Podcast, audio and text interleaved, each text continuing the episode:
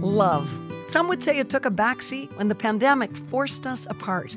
As a family run and proudly Canadian owned company, Charm Diamond Centers saw the need to bring us together with tales of love and created the Canadian Love Map podcast. Since then, we've shared hundreds of real, uplifting stories that prove love conquers all. So thank you for listening. We couldn't do it without you. And remember, love starts here. For love stories, ours is the best love story ever. And it's a unique one because it involves such a large group of people who probably never intended to seek out an extended family. And lo and behold, it was love at first sight.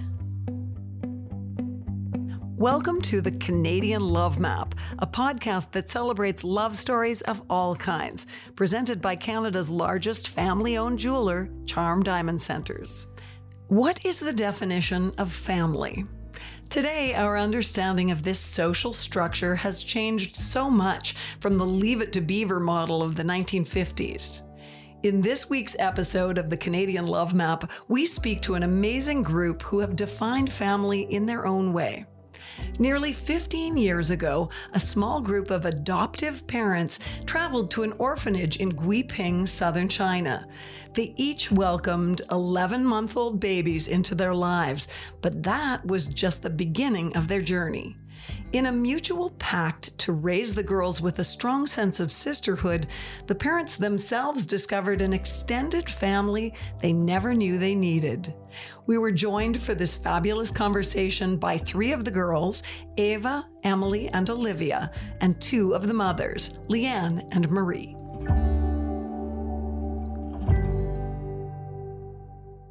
Tell me, girls, about your sisterhood. Um, we're all like real sister, not real sisters, I guess, but we consider ourselves sisters just like a regular biological family would. So we like share clothes. Just here, we were sharing lip balm, like that kind of stuff. So yeah, yeah, all the sister things you would do: hang out, make plans, call each other on a daily basis. Awesome. I mean, it's good because we all see each other pretty like regularly. It's it's pretty good. We hang out and stuff. You probably have no secrets from each other. Not, Not very, really. not very many. No. Let's get all the secrets out on the table right now. What do you say? um, no. Okay. Just kidding. Maybe you girls can describe each other. What do you think? Sure, sounds good. Sounds Okay. fantastic. Okay, go for it. So um, I'll explain Emily. Um, me and Emily are super close. She loves sports. She plays soccer, ringette, and is going to play hockey this year. She's very athletic. She's really funny. We have probably the same humor. Crazy. yeah. And same music taste. She loves country music mostly. So, Ava? Yeah, I'll do Ava. Um, Ava is very talented in many ways. She is an amazing baker and she's athletic. She does baseball, which personally I could never do. So I give her props for doing that very well. Um, you're smart, extremely smart. Your math skills are very high. I could not keep up. Okay, Ava. Olivia, go. So Olivia, she's very supportive of everyone, and I love her. She's always trying to FaceTime and like, "Hey, want to talk?" And I'm like, "Yeah, sure, let's talk." it may take a few tries. Um, she's very good at like, Holding us together. yeah, she's kind of like holding all of us together. Is she the glue? Yeah. Yeah. Okay, so let's go back and tell me where this love story started. It started in a boardroom in downtown Halifax where five families, actually six families at the time, uh, were there to meet. We had all hired the same adoption facilitator uh, to see us through the, the journey to bring the girls home. And uh, she held meetings once a month. And we were uh, grouped together and we were all there for the first meeting, and none of us knew each other. And it was a little awkward at first because it's you're there for a very emotional reason and you're with a lot of strangers. So it was really like a you know a business meeting at first and everybody went around the table introducing each other and and afterwards, you know, years later we we talk about that first day because we all made assumptions about each other and right, some were right, some were were really way off. but um but that's how we first met and and um, after nine months the meetings were over and uh, we were left to our our own emotions and wants and wishes and wanting it to happen on our own.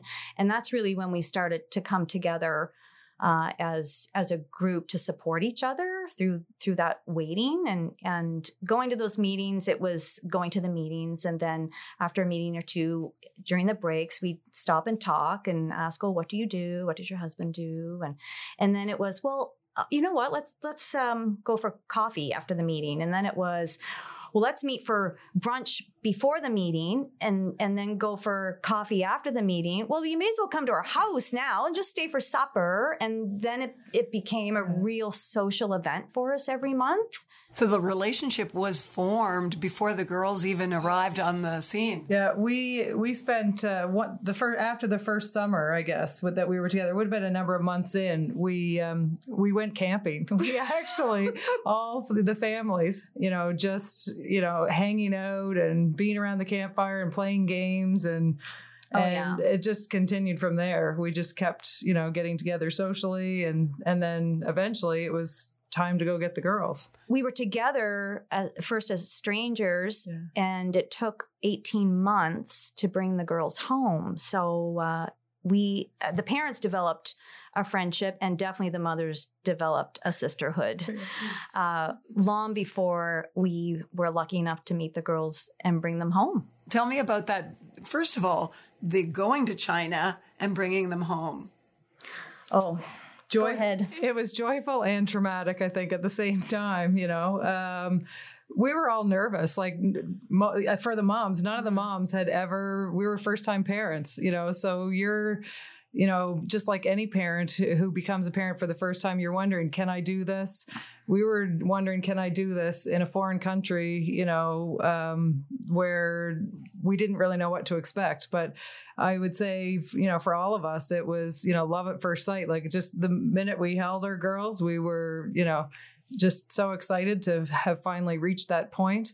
Um, some of, you know, there was some crying and tears from some more than others, the the girls, because it was a very difficult experience for them. But it sure didn't take long for them all to bond and for families to become families and then for the larger family to continue to to bond so i mean we were in china in hotel each other's hotel rooms you know with the girls crawling around on the floor and playing with each other and that has continued you know to today you know we're How old were they? 11 months old Oh, wow. Oh my gosh, they really were crawling around on the floor. I can just, I have this image Yeah. of this Yes, scene yeah. now with Yeah. five Yeah. of them. yeah And was there a moment when you thought, oh, what do we do now? Here we've uh, got these babies, these five babies. every babies. moment. But the good part was there was somebody you could always say, you know, like, is this happening to you? Or, I mean, you guys went through issues with like sleep, you know, coming home, like getting your, Yeah. your daughter to sleep, or, you know, and you had that person that you could call and say, you know, what are you doing? How are you making it work? Yeah. And I, I don't I can't speak to what the situation is now, but you know, 14 years ago, uh, there there really wasn't any support groups or um, support system in place for families uh, adopting internationally. Unlike um, when you if you were to go to the hospital, there's usually a follow up visit with a nurse to help you you know with feeding your baby and making sure and there's none of that you get off the plane and you come home and that's it Wow. so there was lots of days where, you know, those Friday play dates, that's what they were for. And I couldn't wait for Friday to come. And like there were some days where you just plunked them all in the middle of the floor and the rest of them, the moms sat around and we just kind of stared at them and stared at each other. And were the girls close from, well, day one almost? I, I think they've been close, you know, as close as, you know, any kids who who grow up knowing each other for their entire life. I mean, we started it with those you know weekly play dates on Friday, but we've we've done family traveling and trips together. You know, three of our families went back to China when the girls were eight and spent a month traveling through China together. We've every summer we go and spend you know three or four days in you know Prince Edward Island together. We you know they're together a lot. You know. Um, and that's just physically together. That now, since in the last two or three years, it's all the social media connection that they have with each other too. So they spend hours reaching out to one another. So you don't all have to be in the same place to be together now, do you, girls? No. I've been getting a kick out of watching your reactions while the mothers are speaking. and I wish that we had a camera trained on them because it's quite entertaining, I've got to tell you. All right, girls, tell me the story from your perspective. Um, I feel like when we came back from the orphanage, everyone had this connection anyway, because like they said, um, the orphanage was saying that we were sleeping in the same cribs, and I never felt. I don't remember a time when we weren't sisters. I guess, or we weren't always together, and it just kept going. So, Yeah, I feel like we don't have a problem calling each other sisters from day one, and it's grown like that. And I feel we hang out as a group and get together and stuff, but we also like to hang out individually too, depending on our interests. Yeah, I think it, it's had a big influence on everyone's lives. I think that, um, I mean, it's obviously changed since we came back from China as little kids. We have mutual friends, and that keeps us very close. And yeah, it's it holds itself together pretty well. We FaceTime weekly, usually, most of us, and uh, we stay together. me and Emily live within similar school districts, so we have a lot of mutual friends, and everyone knows like, oh, that's Emily. Oh, and that's Emily's sister Olivia, and everyone kind of knows Yeah. that we're sisters. Are people intrigued? Do they think you're real sisters or are they intrigued by the story? We get a lot of questions on that. Yeah. that. Uh, what's like what? Because we call each other China sisters, China sisters or sisters, and people are like, oh, what's a China sister? And you kind of have to explain the story. Depending on who it is, you give the short or the long version. So yeah. a couple of teachers, uh, you know, pull me aside to to clarify what was happening, and and so yeah, But I think about, you know, in the old days, adoption was so different. And it was it was uh, surrounded in, in stigma often and secrecy. I know of a 50 year old woman, girls, imagine this 50 year old woman whose mother died, and it was only going through her mother's papers that she discovered she had been adopted. So no one told her her whole life. And I just, I love the fact that it's, you know, it's one of many uh, advancements we're making in our society in terms of how we deal with emotion and everything that we are celebrating it rather than, you know, why would you ever want to be quiet about it? oh no, we're never quiet about that. It's the thing I like to talk about most. Mm-hmm. is my family. And now families are all different shapes and sizes, and you can't categorize a certain family and what what is a family. You can't really define that. It's different for everybody. Yeah, you choose who your family is. I think it's interesting that people are like, oh, your real mom from China. I'm like, no, that's not my real mom. My real mom is Maria Cardi. That is my real mom. Like, Okay, we might have to take a break so I can just cry for a bit now. you already got me started by showing me these books. We might uh, pop a couple of um, pictures on the in our Instagram or something because they've got these amazing picture books that Maria does every year apparently. So everyone sends you pictures. Yeah. Yeah. Tell me about this project. Um, I guess it started. It started when we first went to China. I needed a way to to keep all of the the memories and and keep them in a place that we could look at them. Um, I grew up, you know, in, back in the days when you had photo albums, you know, and your parents printed off pictures and they stuck them in the plastic sleeves, and you'd go through them and you'd look at all the old, you know, pictures of you growing up. And um, so I wanted, I wanted to have that, you know, for for Emily for when when she was older. And so I made the first book about the our trip to China. You know, and you do it online and you send it send away, and they print it off, and it comes in an orange package, and then you have this keepsake.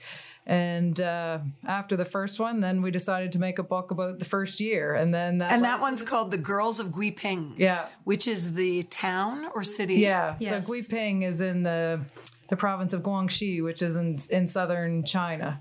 Um, and so, yeah, for a long time, they, we referred to them as the Gigi's, the Guiping girls. Yeah. and then, I love that. There was a Palmer, a line about a red thread. that's that picture on the book. Okay, tell me about the red thread. So it's a it's a Chinese proverb that says, uh, "All of the people who you are meant to meet in your life, you are connected by an invisible red thread, and that thread may tangle or not, but it will never break, and it will lead you to the people." Who are meant to be in your life. And so we use that all the time because these girls were meant to be in our life. And, and I talk to Ava about it a lot and and you know there's there's obviously neither one of us knew we were going we were meant to be together but we were and that thread found us and So beautiful. Who went to China? Me, Ava, and Sadie, went to China. Went back to visit. Yeah. So what can you were you were eight years old at the time? Yeah. What can you tell me about that trip and what you remember? Um, I remember getting on the plane. I remember getting it took like three planes to get to the arrival spot, and when we arrived, I met up with Emily at like a hostel, and it, it, was really interesting there. I remember a lot of different random things like drinking out of juice boxes, but not juice. It was milk and it was warm and it was kind of gross. But no, I remember a lot of different memories that we made uh, together. It was an interesting experience seeing where you were like originally from. I think it's it's pretty cool to go back there and see that, especially with people that you consider family. So did you go to Guiping? Yeah, we went right back to the orphanage. You did went you went to the orphanage. yeah, we got to visit inside and that. Unfortunately, we didn't get to see the babies, but we did get to go in and see the orphanage. and what was that like walking into that building, knowing that you had all been babies there? Well, it was interesting. I mean, I was eight, so I was kind of. It was. I wasn't scared, but it was like, oh well, I don't really recognize it. Like it's. I was so young. I. Don't, I mean, it just feels like another place, but at the same time, it feels like maybe I have been here. Maybe. Uh, what was your favorite memory from that trip? What I remember, what I enjoyed was I remember eating noodles for like three weeks straight. That was something, and going on crazy long bus rides that turned Bowl in of from noodles. like three hours into like thirteen hour bus rides, and getting corn from McDonald's. That was a good. That was a really good memory. Okay, that is an, hil- that really is hilarious that that's a memory from To, China. to an eight year old, corn at McDonald's was was a big thing. yes I get it. I get it. yeah We've talked about this young sisterhood, and we've talked about what it was like when your girls were babies. That sisterhood among the moms has really blossomed over the years. so in spending so much time cultivating our daughter's sisterhood we very quickly developed our own but now there's this whole Just friendship. social friendship piece, right? And we're always planning trips and dinners and more trips. And these women are a mainstay in my life. And like the like the girls, I can't manage without the moms either. We didn't really talk about the dads. No. Anything we should say about the dads? Hi, Dad. That's good. We covered it. They're pretty. They're pretty important. Yeah, the part of the dads- story. The dads They are. support everyone the same as the Yeah. moms, and yeah, they're Yeah. just not as vocal about it. Yeah. They prefer to sit and watch soccer while the moms drink wine on the beach, but you know that's their preference. What do you girls hope for your future? And have you talked about sticking together or staying nearby? What do you what have you talked about? Um, I can't ever see us losing connection at all. I can, yeah, we're definitely always probably gonna talk, and um, probably get together. Um, I could live with probably any of these girls just because we're together so much. I could picture myself living with them, maybe temporarily or something like that in an apartment or like if we need to. Yeah, I think it will be interesting to see if we go on the same career paths too. See if we'll see each other later in the work field. I think it's cool. I mean, I don't think I'm ever going to lose a connection with them, even if someone moves or someone does something different with their lives. That's, you can't control what other people do. So you have to work with it. So hopefully everything works out in the end and we all stay connected. I mean, if I have a problem with the university, I can call anyone. I have five sisters. When we're older and we have our own families, I would hope that our kids would be close together like us and uh, do fun things and go on adventures and stuff. That's exciting to think about, isn't it? Yeah. We're probably going to end up exactly like our mom. So, oh Yeah, I no, can- uh, they're not sleeping. Is yours sleeping? Like, Uh, thank you for having us. I think we all enjoyed it, and it's our first time being on a podcast, and you made us feel really comfortable. And yeah, it was great. Yeah, it was really good. Thank you. Yeah, thanks. You're so welcome. Thanks so much for listening to the Canadian Love Map. If you love us, please subscribe and share. We'll be back next week with another love story to add to the map. This podcast is brought to you by Charm Diamond Centers, Canada's largest family owned jewelry store. They are proud to be putting love on the map, and the staff at Charm Diamond Centers are thrilled to be a part of your love story too. So visit charmdiamondcenters.com or one of your local stores. Love starts here. This podcast is made possible by Charm Diamond Centers. It's hosted by me, Nancy Regan, and is produced and distributed by Podstarter.